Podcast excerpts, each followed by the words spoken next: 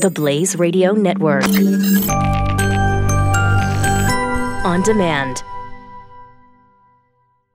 Man, life can be difficult. I mean, a lot of times it feels like the world is just rip it apart at the seams and you can't take it anymore. Hi there, it's Doc Thompson. No matter what the world throws at us each day anxiety, fear, confusion we can still choose to overcome.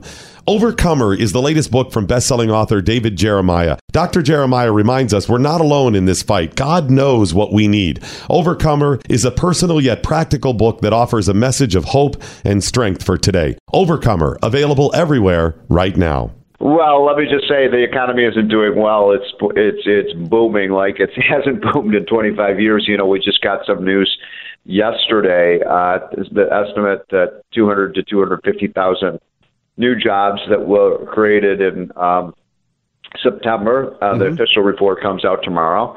Uh, the uh, the number of people now signing up for unemployment insurance is uh, the lowest it's been since uh, the Beatles were still playing together. wow. Um, you know the uh, the we have a preliminary forecast for the third quarter GDP. The third quarter ended on September 30th uh, four uh, percent growth. That's something in uh, in eight years Obama came uh, nowhere near four percent growth. In fact, his highest annual growth rate was was less than three percent.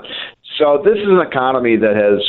It's it's hard to believe that it's. I saw the president at the Rose Garden ceremony on on Monday, and I just chatted with for a minute. I said, "Mr. President, this is working better than, you know, when you and I and Larry Kudlow drew this up two years ago." And and he just smiled and said, "Yeah, ain't seen nothing yet." But yeah, this is a surging economy. It, it, it is it is almost a laughable proposition when liberals who said that Trump was going to cause a second Great Depression if he was elected now see this booming economy and say, "Oh, it's the Obama effect." Well, you know there is there is some truth to that. I mean, there this is you could say that to some extent, this is the Obama effect because you know it's the effect that Barack Obama is no longer president.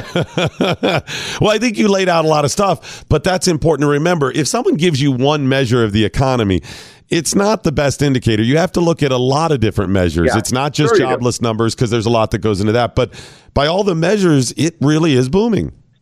Well, look, uh, I'll give you one that is just visible that people can see w- with their own two eyes, whether they're in Portland, Oregon, or Portland, Maine, uh, and everywhere in between. Uh, we're in the biggest construction boom in the history of this country right now. Um, every city you go to, and I'm on the road two or three days a week, all you see across the skyline is cranes building buildings and yeah. building uh, skyscrapers and building factories and building warehouses and building apartment buildings. And it's it's something you know the problem every employer I talk to um, coast to coast says the only problem we got now we don't have enough workers to fill all the jobs we have. Right. Yeah and that's that's an issue. I mean that's but it's a good problem to have it, it's a good problem to have, and you know that you saw uh, was was it yesterday, the day before? Amazon is saying now it's 250,000 workers. It's going to raise its uh, its wage rate to fifteen dollars an hour from uh, from about eight or nine for a lot of those workers. That's what you know. That's what we wanted. We want middle class workers to do better. Uh, they hadn't had a pay raise in 15 years prior to Trump's uh, election. And now you're starting to see, because of this tight labor market, uh, workers have a lot more bargaining power. I mean, the left had it all figured out. They kept saying the tax cut is for the rich people. What are they talking about? It's, it was for working class Americans, so they could get, you know, they could, uh, we can have. Uh, you know, uh, more factories here and more jobs here. Bring them home. This is this is America first, and it really is is working. And of course, the big problem that people saw with the economy was the potential of a trade war, and I was worried about that myself. I'm a free trade guy, mm-hmm. but Trump's now signed two big trade deals that uh, lower tariffs on American products. You know, so this is this is turning out you know really well for the United States. So I, I don't really see any problems, and, and people say, well, it's not going to last. I don't know how, much, how long it's going to last, but I, I think it could last a couple more years. So silly when they say that. But the funny thing about the Amazon, you're right. The government didn't tell Amazon, gun to the head, you're going to pay people 15 bucks an hour. The minimum wage is half of that, the federal minimum wage. But exactly. Amazon's still putting it up there. I mean, that is the free market.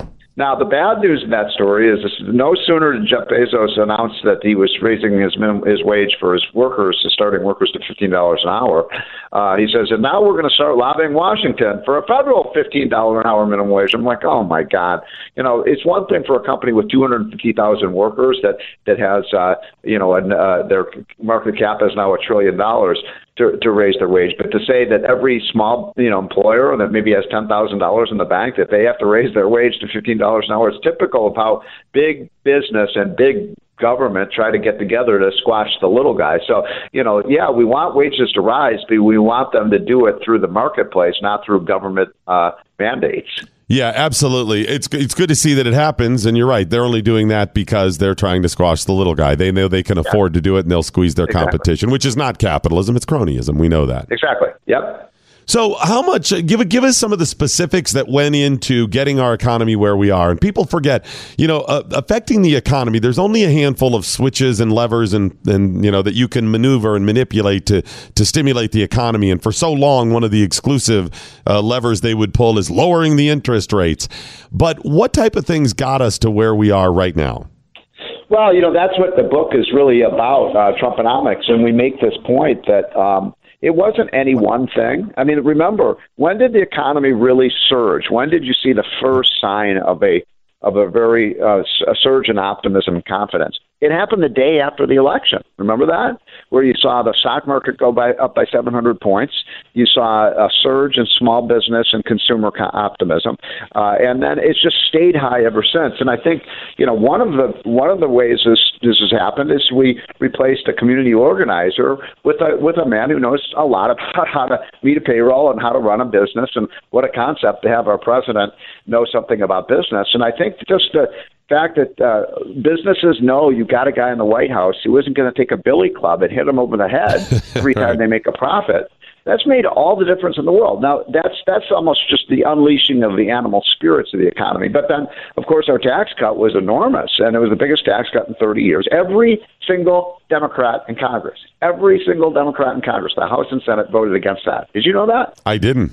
It's unbelievable. The the be, the biggest tax cut for American families and businesses that has completely revived the economy. And now the Democrats are running. They're running for Congress.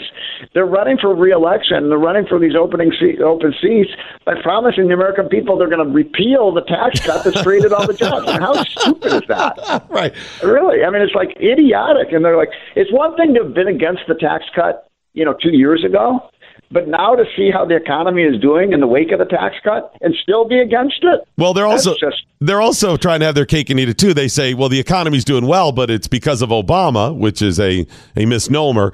But so they admit on some level the economy's doing well, but then say we're going to go ahead and repeal this tax cut. Yeah, look, I noticed that. You know, as you as you guys may know, I'm now with fake news. I'm with CNN, and and and la- it was interesting. For about two weeks ago, for the first time, uh, I think in Trump's presidency, they had to admit we've got an economic boom because it's undeniable, right? It's undeniable, and so now they have to say, well, uh, you know, this is temporary. It's not going to last. It's a sugar high. It's the, it's because the world economy is doing better. It's it's every possible reason they can come up with, except for the fact that we have a president who's put in fa- uh, place all of these pro-growth policies. It's not, by the way, it's also the pro-American energy policy. You see, the United States of America now is producing more oil and gas than any country in the world. It's amazing. Uh, that's an incredible thing. I mean, imagine saying that ten years ago. Uh, we are, ju- we're just, you know, this is a great, great time to be American. It makes you proud to be American. It shows what happens when you get a president who puts America first, and and that's really what this is. This is all about. We've become the Saudi Arabia of oil, Oh yeah, oh yeah. right? We've In fact, become- that's the that's the chapter of our. I mean, that's the title of our chapter uh, yeah, on energy in our book. Is you know the new Saudi Arabia of we're, we're Saudi America, and uh, you know the the last chapter of the book is is called "A Light Switch is Flicked from Off to On," and it's about you know how these policies have worked so far, and and that quote "A light switch is flicked from off to on" comes from a guy who runs an auto uh, auto repair factory outside of Cleveland, Ohio. And I remember about six months after the election, I said, "Hey, Jimmy, how is business?" You know, he's a small businessman, has maybe 20 employees. He said, "Steve, it's like on November 7th." Uh, 2016, a light switch was flicked from off to on, and ever since then, I've had more business I can possibly handle. God bless and, him. And you, that that's the way it is with so many. I mean, I defy you to go out and just talk to a businessman on the street. Say, "How's business?" You're, you're not going to find too many who are going to say, "Oh, it sucks, it's horrible." you're not going to find too many who are saying that. Steve, we're going to go ahead and tweet a link to all your information, including the book Trumponomics, buddy. Really appreciate you joining us. Great insight today. Thanks. have, have a great day, guys. Bye. Have a great day. Steve Moore, it's um, obviously a contributor to FreedomWorks and CNN, and Yeah. then book Trumponomics. And He's yeah, we'll so post it. good. Direct Fire is a jet fueled political thriller that's now available in paperback. It's taken from the 30 years of military service of Brigadier General Anthony Tata. His books have gotten high praise from George H.W. Bush and Glenn Beck. In Direct Fire, a Delta Force veteran races against the clock to take out terrorists gathered in the North Carolina mountains. The terrorists have already taken down military brass and civilian leaders, and that's only the beginning. Direct Fire is on sale now. Just visit ajtata.com. That's ajtata.com. Knowledge is power. Tweet at us with the hashtag What I Learned Today. This is the Morning Blaze with Doc Thompson on the Blaze Radio Network.